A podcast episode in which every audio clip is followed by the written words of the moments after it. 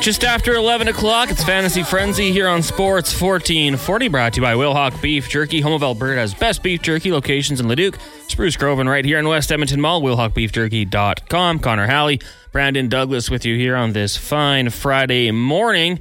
It's game day. The Oilers set to take on the Minnesota Wild tonight down at the Ice District, trying to bounce back from Wednesday's overtime loss to the Boston Bruins.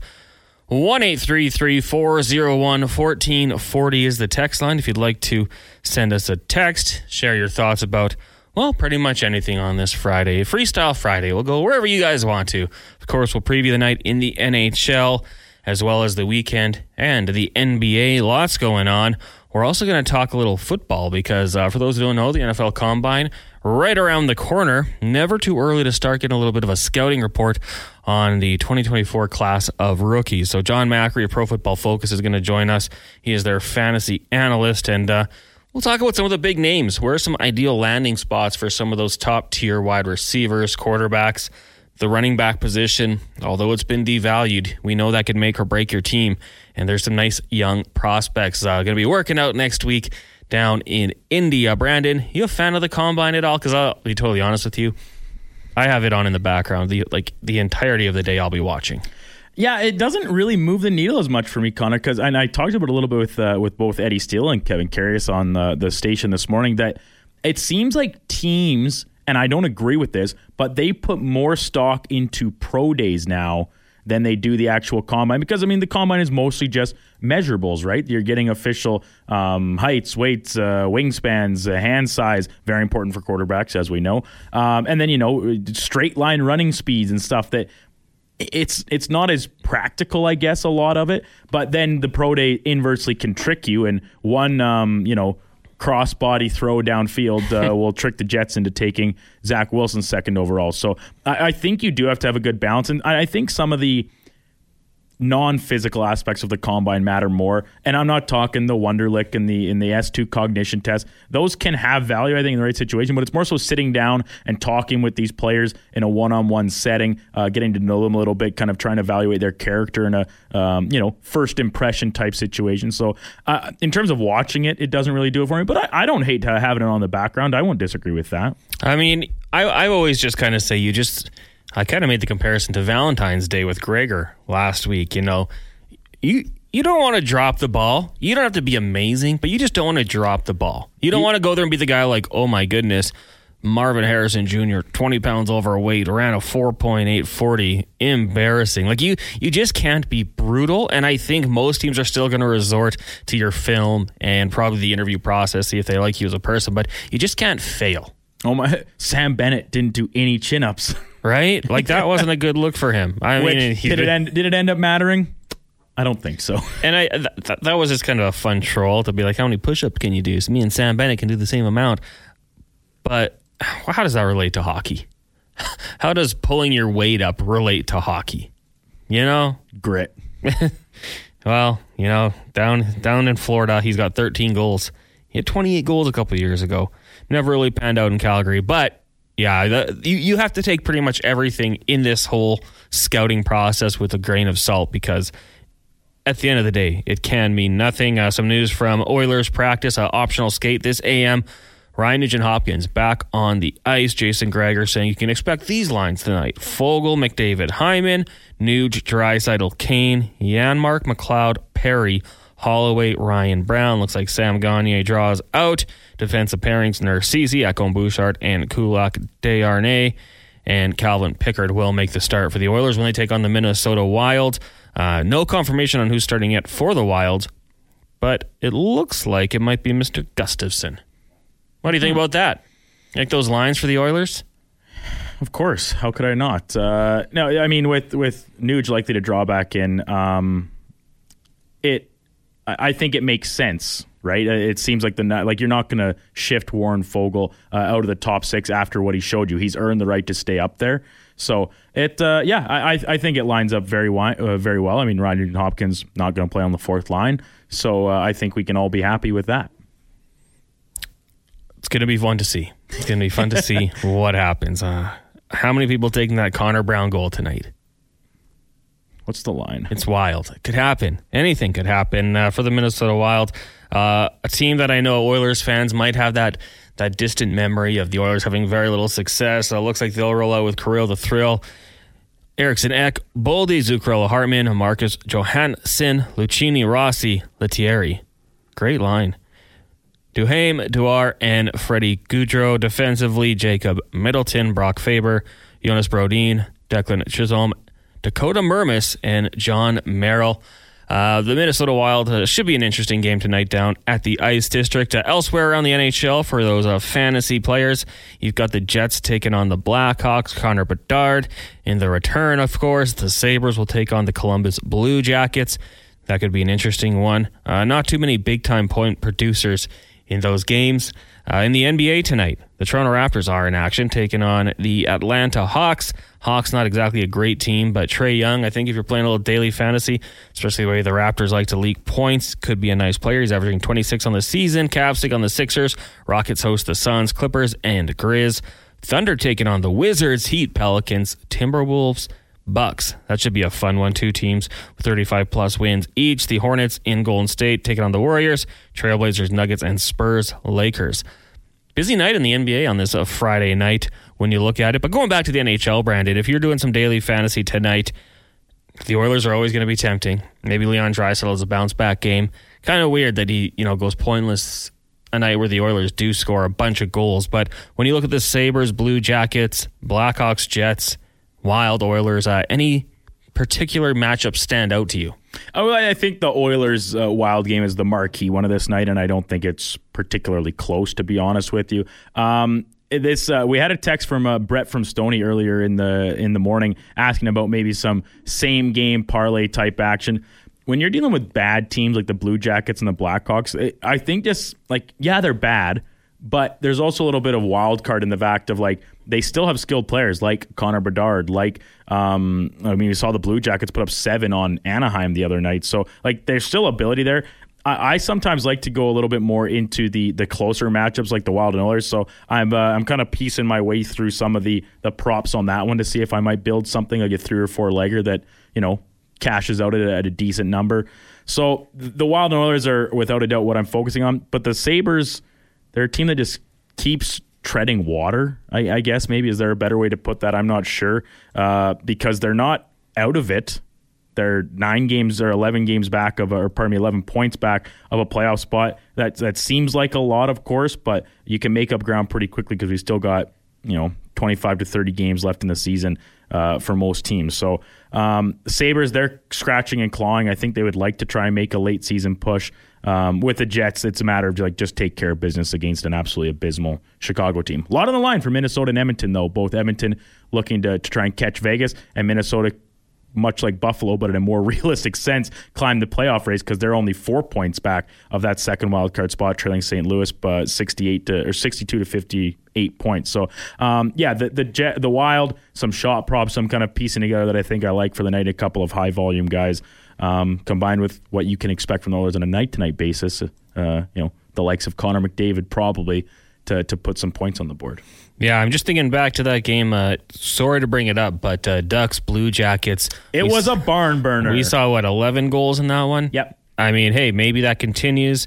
Uh, maybe uh, Maybe we get a lot of goals out of that one. Who knows? We will have to see. I, I, I actually was just about to open it and see if Ukko-Pekka Luukkonen is scheduled to start. He's likely um, for the for the um, Sabres. He's been very good lately in, in, his most recent stretch of games. So um, I would I would feel comfortable taking the over on uh, St. Lo- uh, Buffalo goals. Pardon me, but maybe not the total in the game, uh, depending if what the line's at. If it's six and as opposed to six and a half I might be interested, but yeah, it because uh, at least they can salvage a push. But um, yeah, I, the, the, the Sabres they're loaded with so much talent, but they they just can't piece it together for long enough stretches to really, like I said, be a playoff team again this season. They're they're kind of just floundering. Got a text coming in here one eight three three four zero one fourteen forty. I asked for their name once. They said don't have a handle yet, so that is what they're listed as in the Sports fourteen forty text system. Afternoon, boys. It is morning, but good afternoon, good Maybe morning. he's somewhere else. How you doing? That hey, that is true. We're having a debate in our 12-man Cats League right now. One of our categories is game-winning goals. It drives me nuts because it's a completely fluke category to win, but some people like it. Yay or nay on game-winning goals as a category? Well, just like when you're gambling, playing fantasy sports, for every bad beat, there's also a backdoor cover, right? That, that's how these things work. And the game-winning goals category, I, have had it in the past when I played in Cats League, and I've I've vocalized this previously.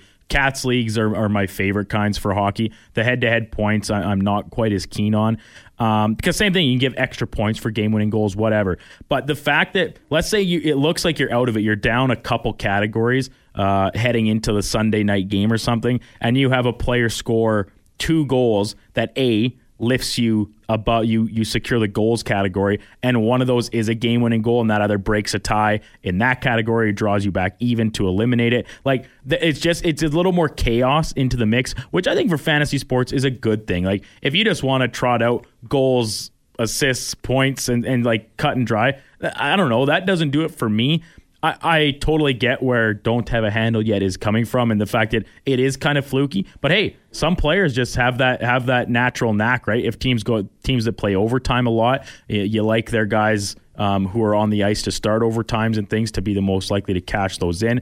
Um, but like I said, it, it just changes because it can drive you nuts because it'll end up losing you some weeks, aka the bad beats. But down the line, it might end up winning you a couple weeks with the backdoor cover sides of things. So it's uh, take it or leave it. I like it in the mix as a category because the more categories, the better. Better. I like shots. I like blocks. I like hits, like a full banger league, and, and then throw game-winning goals in to give a little more element to the skill side of things as well. I wonder, you know, if you looked at it through the entirety of this season, if it would kind of balance each other out, the good and the bad potentially hurting you. But it, it is kind of fun, I suppose, if you're in a game and it's seven-one, and your player currently is the game-winning goal, and you know maybe the team gets a garbage goal. Yeah. And all of a sudden that shifts. Like that that kind of stuff I think kind of makes it interesting. But if you're on the wrong side of it, I could see how you wouldn't like it. Uh, one more thing to announce here: uh, the NFL announcing that the 2024 salary cap will be 255.4 million dollars per club.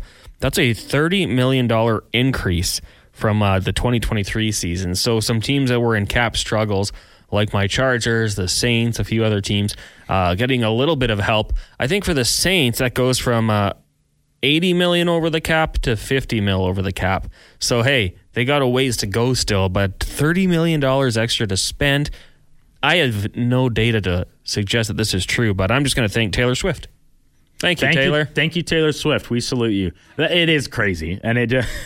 Could you imagine if the NHL was just like, here's the 30 mil? NHL's salary cap has not gone up $30 million since its inception, I don't think. what was it? The like in the first year after the lockout, was it like $60 million? I'll take a look here.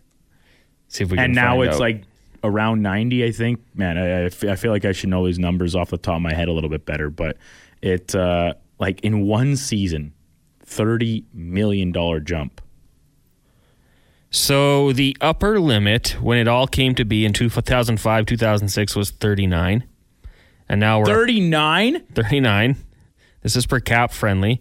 It went 39, 44, 50, held at 56 for a few years. And uh, by 25, 26, we're going to get up to 92. Okay.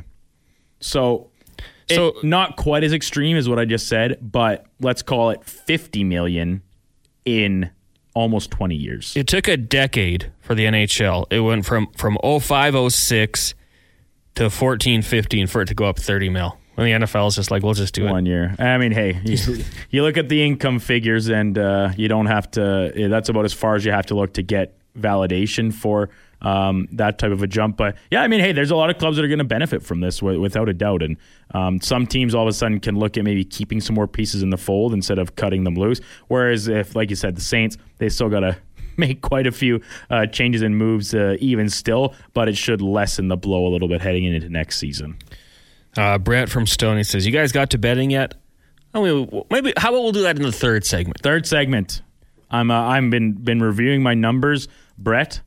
Um, I had to, I got set back a little bit during the morning show because the text line was down, so we were trying to get that figured and solved, and a few other things. But uh, regardless, uh, we'll have uh, I'll have I will have a same game parlay for tonight's Oilers wild game, backed by some very brief and not too deep research, but it's not just gut feeling type stuff. How's that for you? 12 leg parlay No, coming up with no. Brandon at uh, No, we're we're keeping it tame, keeping it tame. Uh, we'll get to that later on in the show. Up next, though, we're going to be joined by Jon Macri, uh, covers NFL fantasy with Pro Football Focus. Combine coming up next week, so we'll try to get you a little inside information on who you should be watching and uh, where maybe some ideal landing spots will be for some of the top prospects as they begin their NFL journey. It's Fantasy Frenzy. Halley Douglas with you here. 1 401 1440 is the text line. As always, brought to you by the fine folks down at Wilhauk Beef Jerky. 1122, it's Fantasy Frenzy here on Sports 1440. Connor Halley, Brandon Douglas with you. The show brought to you by Wilhauk Beef Jerky, Alberta's best beef jerky locations in Leduc, Spruce Grove, and right here in West Edmonton Mall. Check them out online, wilhaukbeefjerky.com, as we're coming to you live from the Stingray studios here in the west end of the city. Hope you're all having a fantastic Friday. Of course, if you want to get in on the conversation, 1 401 1440 is the text line and the best way to do so. Uh, in exactly one week, I do believe defensive backs and tight ends will be working out down at the NFL Combine. We're going to talk about that with our next guest here, brought to you by Tommy Guns. Our unique lounges and casual setting make it easy for anyone to rock a new look and get the best hot towel shave experience in Canada, hands down. Book now at TommyGuns.com. I know Gregor was kind of preaching about that. He went in there for the shave after he lost his hair bet. I will say, Tommy Guns, the, the scalp massage they do, my gosh, tough to beat that one.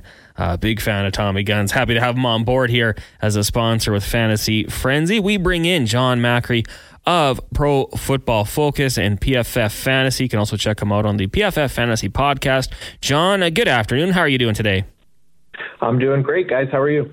We're doing really good and uh, really excited with the NFL Combine coming up shortly. One of my favorite events to always have on in the background. Just try to see uh, who we might be looking out for in a couple months here when we get to the NFL draft, and uh, always an exciting event. Now, let's start off with some of the receivers because I, I, think that's going to be a fun position to watch at the Combine. Uh, the big names will be there. Odunze, we've got Marvin Harrison Jr., of course, Malik Nabers out of LSU. Uh, I, I think right now we probably have to have Marvin Harrison Jr. as kind of the top one, one A prospect. But when you're looking at the other guys, uh, who who kind of stands out for you from what we've seen on film, at least?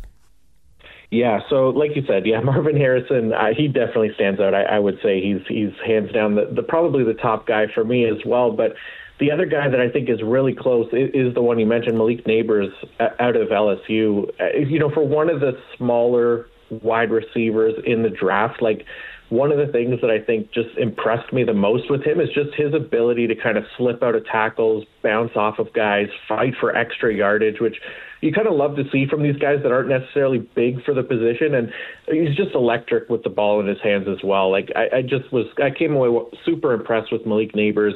Um, really smooth route runner, work, working out of the slot, can play outside as well. But um, he he was really exciting for me even Rome Odunze, like uh, in Washington, I thought there was a lot to like about him too. The way that the Washington offense was kind of built around getting the ball in his hands, like he had a ton of design screens with with you know offensive linemen and blockers out in front of him to, to create a lot of those yards after catch uh, opportunities for him and you know maybe not as smooth of a route runner as somebody like a Malik Nabers or, Marvin Harrison Jr. but uh, there there's that size speed combo from him that I think that NFL teams are going to love and, and something that I think we'll we'll kind of get to see in the combine a little bit so um, yeah those two for me right now uh, right next to obviously Marvin Harrison Jr. are, are going to be three of the most exciting players I think to watch at the wide receiver position. So let's just stick with those three because, like you, I mean, I, I have those my top three. I feel like they could all go top ten. They're just that talented. Could be an earlier run on receivers. Where do you think would be the ideal fit for each of those players when it comes to fantasy football next season? Yeah, it's a good question. And the, I mean, for Marvin Harrison, the one I'm really, really hoping for is the Los Angeles Chargers. Like, I, I just think it'll be early enough. I, I think LA is picking. God, I want to say, I want to say fifth. I Five, can't yes. remember. Yeah, fifth. So he's it'll be right in that range for him. It might be a little bit later than where he might actually go, but pairing him with a Justin Herbert, you know, Keenan Allen, well into kind of the back nine of his career. Mike Williams has had the injury issues. There's only one year left on his contract. Quentin Johnston, they they took in the first round last last year. I don't think what he showed as a rookie is going to give you any kind of hesitance to attack the position again in the first round. So that's that's the one that I want to see the most. Um, other other than that, like Malik Nabers, I I think the Giants. I, If I'm looking at teams that maybe need like a true number one wide receiver, and I think Nabers can be that guy. He could, like I said, can play inside or outside. Um, and there's nobody on the Giants right now that I think is going to keep them from considering him either. Like they have holes for sure in, in different positions, but if they don't go quarterback in that those early picks, I, I think it, he'd be really hard to pass on, in my opinion. Um, so I'd like that one. Um, for Odunze, probably also in New York, like the Jets. I, I think you know outside of Garrett Wilson, they don't really have much in the receiving game. Um, Aaron Rodgers is going to be back. I think he's going to need more, and you could add a big-bodied wide receiver in there who can be used in in a number of ways there to pair with Garrett Wilson. I think that could be a really nice fit as well. We are joined by Jon Macri of Pro Football Focus and PFF Fantasy. Make sure you give him a follow on Twitter or X at PFF underscore Macri. Uh, Jon, just looking at the running back position this year, uh, I know, you know, we saw last year there was a lot of hype around Bijan Robinson, and then, you know, we even saw Jahmyr Gibbs sneak into the first round. Uh, when you look at the running back position going into the 2024 draft, who stands out to you? Yeah, I'd be I'd be surprised if there were any first round running backs this year, I guess, but the one player I think so far, like just I haven't watched the entire class yet. I, have watched a handful of guys, but the guy that I probably have as, as my favorite right now is Jonathan Brooks uh, out of Texas. Um, he's only a one-year starter. He, he played behind Bijan Robinson and Roschon Johnson last year, so obviously didn't see a, a ton of playing time in in 2022. But last year, really well. He looked really good at 0.48 missed tackles forced per attempt, which was the best among this year's class uh, over the past two seasons. That translated to him as a receiver as well. Um, he's got ideal running back size, right? Six feet, 207 pounds, and, and just somebody that I think is more than capable of kind of handling the early down and, and goal line work it'll be interesting to see how NFL teams value him. I guess he's he's very young and and kind of inexperienced, I guess, at the position, so they might not view him as a starter as a rookie. But I think he could be somebody that's that's really interesting long term. Um, you know, if he if he ends up in a spot like Green Bay, for example, where you know AJ Dillon's a free agent, Aaron Jones only has one more year left in his contract, like. I, I think he could be a really fun player down the road. Jon Macri from Pro Football Focus and PFF Fantasy, our guest here on Fantasy Frenzy on Sports 1440. Connor Halley, Brandon Douglas with you. Now, Jon, uh, moving over to the quarterback position, and we've seen it over the years that, you know, uh, even the can't miss prospects like the likes of Trevor Lawrence, uh, it's not always a guarantee that they're going to have immediate success in the NFL, usually because they're going to a bad team. But uh, we all know Caleb Williams and Drake Maye kind of sit at the top of the pile for this year's QBs. When you look down to that next grouping of, of Jayden Daniels, Michael Penix Jr., J.J. McCarthy, and Bo Nix, uh, is there is there a clear cut order that these guys come off the board for you, or is it going to maybe depend on uh, some teams trading up, down, or, or, just really what the fit's going to be uh, into the first round? Yeah, I guess I, I like the way you put it there. I think you know fit is going to be dependent on just how the NFL views them because I think outside of like you said, Caleb Williams and, and Drake Maye, it's kind of what you want in your quarterback and. I, I mean, Bo Nix, a really interesting player. I, he scored really well in like our stable metrics categories as far as you know um, metrics that translate from college to the NFL. Uh, did a really nice job at limiting limiting like negative plays, which is which is a key uh, and something that was you know a, a, struggle for guys like Michael Penix Jr. and even Caleb Williams scored a, a lot lower in that scale than him. So I thought that was really promising. Even J.J. McCarthy and Jayden Daniels did well in that in that regard too. So it's really kind of about what you want, right? And and as somebody who's not necessarily watched all of the quarterback tape right now and just watched you know a small handful of it, uh, there there's there's it's kind of a pick your flavor type situation, I think. But yeah, I, I I'm with you. I think it's Caleb Williams and Drake Maye are going to be the top two, but there could be as many as I think five potentially quarterbacks going in the first round this year. Now, Jon, when we tie this all back to to fantasy and in that same kind of train of mind as we're talking about fit, is there any particular player that I that you think will be maybe most impacted in terms of their potential rookie season uh, production on the fantasy side of things based on where they do get picked. Like, uh, you know, athletes are athletes and they're going to perform to, the best their abilities. But is there any specific one player, either at, at any one of the skill positions, even Brock Bowers with the tight end going in with the running backs and wide receivers, that you think, uh, you know, if he doesn't land in the right spot, could really be decrease his potential value as a, as a player next year? Yeah, potentially. I I, the, I guess the player that, that kind of comes to mind is is somebody like the the running back out of Oregon, Bucky Irving, um, who, who's a smaller back, right? He, he's five ten, he's under two hundred pounds. I, I think it's just going to depend, you know, if an NFL team views him as capable of handling a, a significant workload. And you know, it worked out for for some guys last year in small sample sizes, right? De'Von Achane in Miami and and Keaton Mitchell in Baltimore. Like these were both smaller backs, but we saw them be fantasy relevant and, and have success in the NFL, um, even though it wasn't you know necessarily full seasons. And then both of them dealt with injuries. So that's kind of the guy that I think Bucky Irving. I, I think he's really a really good player, a good, really good runner. I think there's a lot of promise with him in his game as far as being able to create with the ball in his hands. He, he was second in this class in missed tackles forced per attempt. He was second in yards after contact per attempt as well. He's got some really great jump cuts and, and, and things like that to, that you like to see on tape. But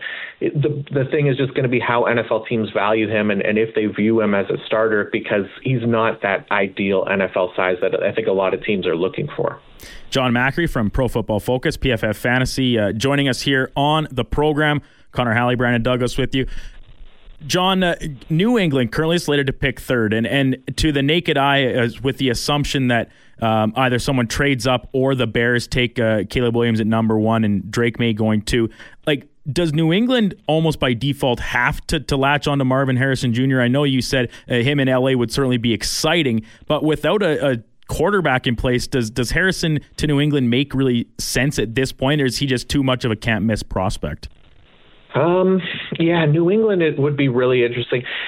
Yeah, it just depends on what they think about their quarterback situation. I don't think they have their their future starter on the team right now, right? And and I don't know how much they're going to like the other guys in this class at three. It could be a potential trade back opportunity for them because they're also a team that has a number of holes to fill, right? So if they can, you know, recoup some more value with that pick, then I, I, I could see them doing that for sure. But yeah, you're right. Marvin Harrison, like, he's just really hard to pass on, and, and I don't think he gets past five at the Chargers. I, he might not even get past four at the Cardinals, right? So if they feel like they can punt the quarterback position until next year, or they they have plans for the future, then you know, pairing a future young quarterback with a Marvin Harrison Jr. is about as nice as a, a prospect as you can get. So, yeah, that that that is a good spot for him as well. I, I, would imagine.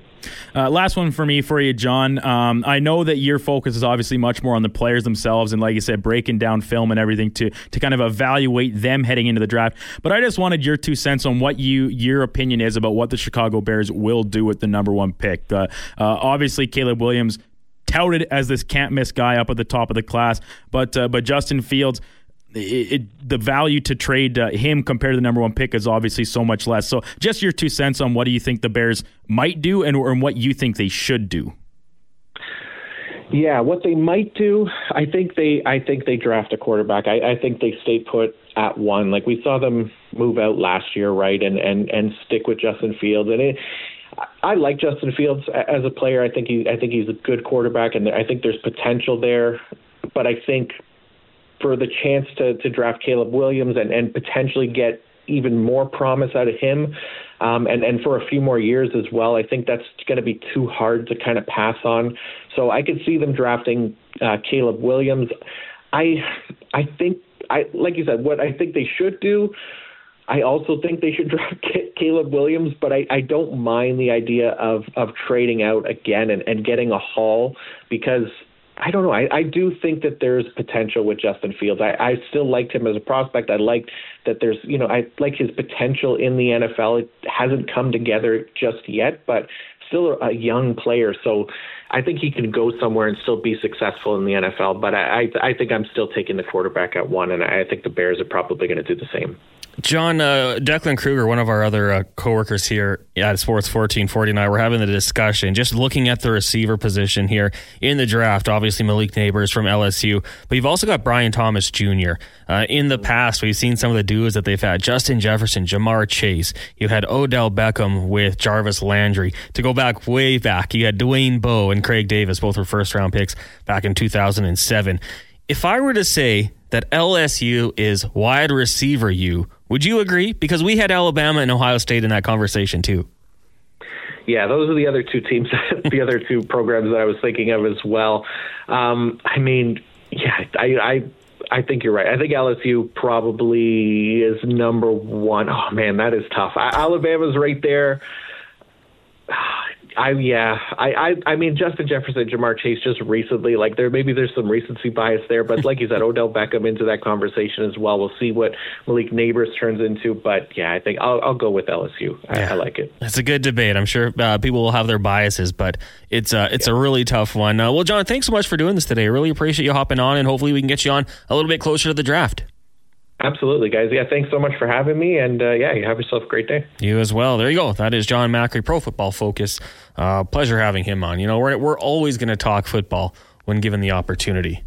And the NFL draft, I don't want to get too descriptive, but when he mentioned Marvin Harrison to the Chargers, your eyes lit up across this desk, Connor. Um, I don't think he gets past four, but Chris, if he does, Christmas morning there's been a few times in my life when I've said, you know, like lock it in, home run pick. Derwin James fell to 17 a couple years ago. People mm-hmm. called me crazy for mocking that one, but I feel like I willed it into existence. That would be a slam dunk. They would run to the podium. Like I don't think they'd take more than two minutes to make that pick. Marvin Harrison falls to five. You take him. I know uh, Jon said that he both thinks that Chicago will and should hold on to the first overall pick. I think I agree with him. But if they were to trade down, does the number three spot not look like the best of both worlds where you probably get something in addition to uh, to moving down just two spots? New England sets themselves up for what they hope is the start of another, you know, reign of terror in the AFC East and the Bears can uh, pick up Marvin Harrison Jr. Uh, to complement the rest of that uh, offensive kind of thing that's slowly starting to piece together. DJ Moore, of course, had a great season, but um, you know he's already been around uh, quite a few years at this point in his career, and maybe you give it another look with Justin Fields, or once again you just punt the ball down the road because you're probably going to get New England's. Um, first next year in that package potentially as well, depending uh, how aggressive that new management uh, group is going to be with Bill Belichick no longer in the picture. So that that one really uh, entices me. I think Washington is content to sit at number two and just get Drake Maye. I think they'll be be happy with that. But man, if the Bears wanted to move move that pick, they'd there be a be no shortage of suitors. I think, and you might get more overall from someone further down this list, saying Atlanta. Um, who knows if the Giants want to be in that mix or something? Denver, Vegas, uh, way further down. But you get a little less. But to sit at number three and still have a who is arguably the best overall player in the draft uh, fall to you there, I think that would be pretty tough to pass up. Yeah, I mean, and obviously the further you trade down, like if it is a team in the early teens, the compensation is going to be a lot you're, more. You're, you're, talking next year's first, probably the year after that's first, and, and, maybe another, and probably a roster player, a good one. Carolina's just kicking themselves Car- for making the that pro- move. The problem is Carolina set this market at such a level now that the Bears, if they want to trade again, are still they they, they are going to getting residual value off that trade because well, this was the market for a so-so number one pick what's the market for a guy like Caleb Williams, who I know is I, I don't know if it's smokescreen season, teams putting out there that maybe that he's not as as can't miss as originally thought, but I think that's you know trying to decrease his value so they could try and trade up and maybe grab him or something. I don't I don't know, but uh, it, by all accounts, you know it's been a couple years in the making. This guy is the real deal. So, and you do wonder. I mean, if if Chicago does make that trade and does trade down to three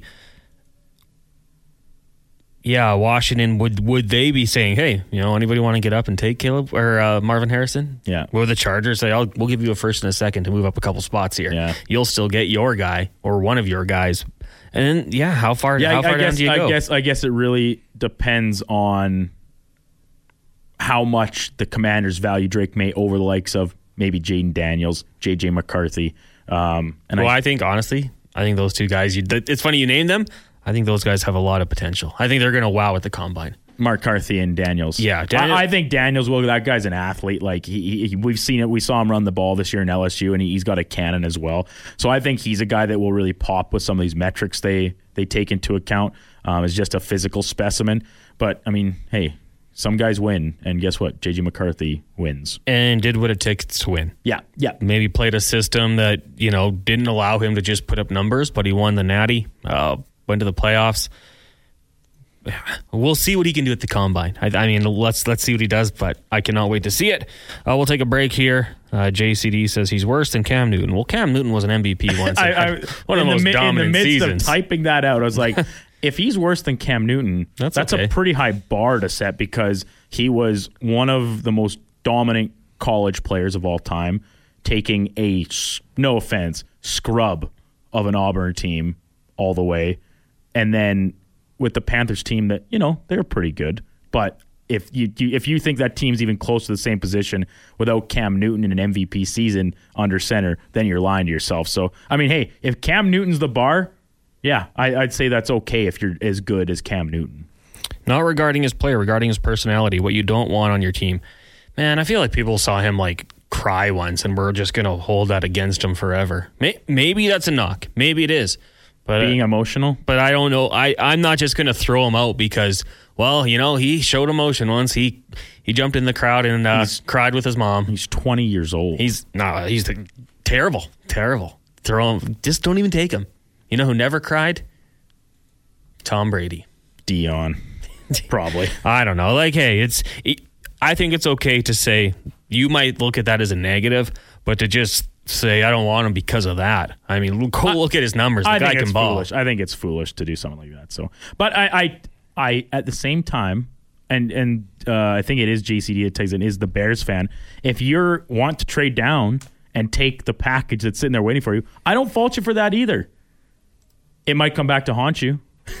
I mean, i- if Caleb Williams does pan out, that uh, you'd be kicking yourself. I don't think they're kicking themselves about Bryce Young, at least not after one season anyway. No, I mean- hey, it was one year. Bryce Young showed some flashes. That was a bad Panthers team. They they were the worst team in the league again this year for a reason. Yeah. they they build some defense around that, get him some weapons. I think he's going to be fine. But yeah, I don't know. We're we're very reactionary in the sporting world, myself included. I, I cannot deny that. But I, we got to give that guy a little time. Uh, C.J. Stroud certainly what he did this year put some pressure on the Panthers organization. And Bryce Young will take a break. When we come back, we'll uh, let you know what's coming up on the show with the lowdown with Low Tide. Oh, we just got a a kiss blown to us from outside the window. Uh, we'll also let you know what's coming up on the Jason Gregor show, and we'll talk about what's happening this weekend. Uh, Sports 1440 watch party out at Century Sports Bar and Lounge. We'll talk about that and more. Keep the text coming 1 401 1440. Our guest today, of course, brought to you by the fine folks at Tommy Guns. We'll be back after this. Certainly is Alberta's best beef jerky. Connor Halley, Brandon Douglas with you here. Fantasy Frenzy on Sports 1440. 1 401 1440 is the text line. Sweetness. NHL 03 vibes from Montana to Rice. Uh, I also had one come in earlier. Niner Man 77. Helps the Niners big time, still not over the Super Bowl loss. Man, if the Chargers lost, and I know they did lose in like 93, can't claim to be a fan back then, I would be distraught for a while. So take your time, heal yourself. Uh, coming up today on the lowdown with Low Tide, they got a loaded show. They got NHL rumors at twelve twenty with the deadline approaching. Lots could be going on. They'll be joined by John Shipley. He covers the Minnesota Wild for the St. Paul Pioneer Press. Also, Murat Ates will join them. Covers the Winnipeg Jets for the Athletic, and then Tyler Yaremchuk at uh, 120. Then declinations at 140. I asked him. I said, "Can I tell people what the declinations are today?" No response. He big timed me, left me hanging. So yeah, what can I say? It's gonna be a good one. I've been uh, drumming up some ideas to pitch Declan for uh, for future declinations. He hasn't responded too kindly to them. And I'll admit they're not the best ideas, but Maybe he'll get really desperate to come the dog days of summer. You have to lean into some of will. my, my terrible ideas. We will make him. Uh, Tyler Millwoods. Which Super Bowl loss? LOL. Go Rams. Uh, Rams fan, noted Rams fan. He likes the the blue and yellow. Tyler Millwoods. Uh, then today on the Jason Gregor show, hey, we're booked up already. Joe Smith will join us. He covers the Minnesota Wild for the Athletic. We got the Cam Tait two minute warning. Lori-Ann Muenzer, gold medalist at three o'clock. Uh, if you've got kids in sports or you yourself participate in sports, uh, always good to hear the mental side of things from Lori-Ann. Eric Francis will join us from Calgary. Talk a little bit about the Flames, of course. Will they be sellers? And you know, they play the Oilers on Saturday night. It's gonna be a fun one. Teams wearing their uh, Heritage Classic jerseys one more time. Always good to see. We'll have Wanye Gratz, Craig Button, Speck, Lowtide, the ski report, five questions, and more. Uh, Brandon, a big night tomorrow for us down at Century Sports Bar and Lounge at the Century Casino on Fort Road. Oilers watch party. Oilers taking on the Calgary Flames. That's an eight o'clock puck drop. If you get there from five till seven, though, you'll be entered to win two tickets to the game, and they'll also pick up your tab. So if you like to live dangerously, you go there and you start ordering steaks and beers. You run up that tab, and then you win two tickets to the Oilers game. Tab's taken care of. Boom. You hightail it over to Rogers Place. You watch the game. That's not too bad. So that's going to happen at 7 o'clock when Kevin Karius gets there. Kev rolling in at 7. Kev's rolling in early. He, He- wants, he wants to be there for uh, to kind of tee up that first draw, and then you know, Kev's a showman. Yeah, yeah. Make I- that draw himself. Make the announcement. You know, uh, you know, shake some hands, kiss some babies. They even say if, even if they're seven, even if they're not allowed inside the casino. Um, but make sure that whoever is the winner is on their merry way. First man in, last man out. That's Kevin Karius. And that's going to be down at the Century Casino. And then once the draw happens, we'll empty the the bucket, the barrel, and then we'll take more. We'll be giving away some prizes. We've got some hats. Marty Stevens hooking me up with a bunch of hats to bring out there tomorrow. Also, game day food and beverage specials. You know, I'll, I'll, be decided on what I'm going to have well in advance, but uh, you don't have to live your life that way. You can get there and decide what you want to have. Hope to see you guys down there because it's going to be a whole lot of fun. Uh, Brandon and I might even go play a little roulette or the dingers. Spin that wheel. Black, odd, or high. That's my lifestyle. I I'm a, I'm a, I like to play the black side of the color scheme as well. I always throw uh, at least one chip in the middle. Uh, if when I'm playing the inside to split the greens, you just Gotta- gotta you just gotta cover your bases because when when you don't have anything there and it lands on zero double zero, you just feel so stupid, right? It's it's basically throwing money away. But at least uh, when you do hit one of those, even splitting them, you kind of usually can cover all the money you've dumped on it throughout the rest of the night. So, but then uh, middle 12, I like to dance around in there. A couple of my favorite numbers 13, 17, 20, uh, and then 27 moving into the, the third 12 as well. So I got a few favorite plays, but it all depends how the, uh, the great ball is falling on any given night. It can go either way. I'm also a notoriously unlucky person. It uh, it's kind of what I'm known for, actually, amongst uh, several groups of friends of mine. so we go the other way. High Yeah, just fade me, fade me. Uh, earlier on in the show, we talked about a little bit of a parlay that you had put some thought into that you might be looking at. As we always say, if you are gonna put some money down, make sure to use your game sense. Be smart out there. But Brandon, uh, what's something that you think makes sense tonight? So I have five legs on tonight's Minnesota and Edmonton game. Totals to plus 1100. So there's a little bit of wiggle room here. If you want to maybe exclude a leg or two that you didn't like, you can still uh, get yourself a decent little plus sign to play with. Uh, Kirill Kaprizov, over three and a half shots. It is a the shots one is always tough because sometimes you're sitting there like, how did that not count as a shot on goal? Uh, but Kaprizov over two shots on net going all the way back to the end of January. Uh, he's had over three on net in his past five games in a row. Um, and if you go back even than that, more than three or more uh, in all but one going back nine games. So there, there's a trend there that I mean, he, he's an electric player. He's very, very good. And I talked about this morning with Kevin Eddie. I think probably the most underrated superstar in the league, and I do put him in that superstar category. He's he's uh, as dynamic as they come, uh, right up there with the likes of McDavid and, and Nathan MacKinnon. I think with the puck on his stick, speed, size, all of it rolled in. So that one's good. Uh, Warren Foegele, two plus shots on net. Uh, he's going to be playing on the top line with Connor McDavid again. I think um, with McDavid kind of looking more of a pass happy player this season than maybe last year, I think a chance to, to set up Warren Foegele and continue um, what was a very strong game the other night, and of course rewarded with a couple goals for it. So there's your two shot props. Matthew Boldy over 0.5 player points. He has been uh, lights out since the ch- coaching change this season. Probably been the Minnesota Wild player that has benefited the most. And uh, I, it's just the way Connor McDavid's playing right now. The home point streak over one and a half points, I, I think, is a very good one as well. And then finally, this is kind of a kicker. Edmonton Oilers money line, but in regulation, what we call a three way uh, three way money line bet to, to say the game will not go to overtime and the Oilers are victorious. So that totals up to plus 1100. Five legs. Uh, a little said a little wager on there can pay out pretty nicely. As uh, Connor said, always make sure you're doing so responsibly, using your game sense. Brett from Stony says, "Love it, Duke. I'm riding." Well, let's uh, let's hope for good fortune. If Brandon hits, downtown tomorrow at the uh, Century Sports. It's all going Lounge. on black. It's all going on double zeros to to really go big. Is, uh, this is this is a bit of a throwback. Uh, do you remember the show Tosh Point Tosh.0? Absolutely, Is it still on? Mm, can't be. It can't be. Daniel Tosh, I think he's a, I think he's quite funny, even if a little over the line sometimes. But um, he had this bit during that show one time where like they sold a bunch of old props and stuff from their like storage room on the show and said it was going to charity. But then they so it totaled like I don't know, let's call it for simplicity's sake, eighteen grand. Then he they comes to the next episode. He's like, "So this, we did all this. This is how much money we made." And then I thought, you know what's better than eighteen thousand dollars for charity? Thirty-six thousand dollars for charity. So he went to the casino and put it all in one hand of roulette. And actually, no, blackjack, I think it was. And he's like sitting on 17 or something. And he's just hit. bus. No. Bus, obviously. It's.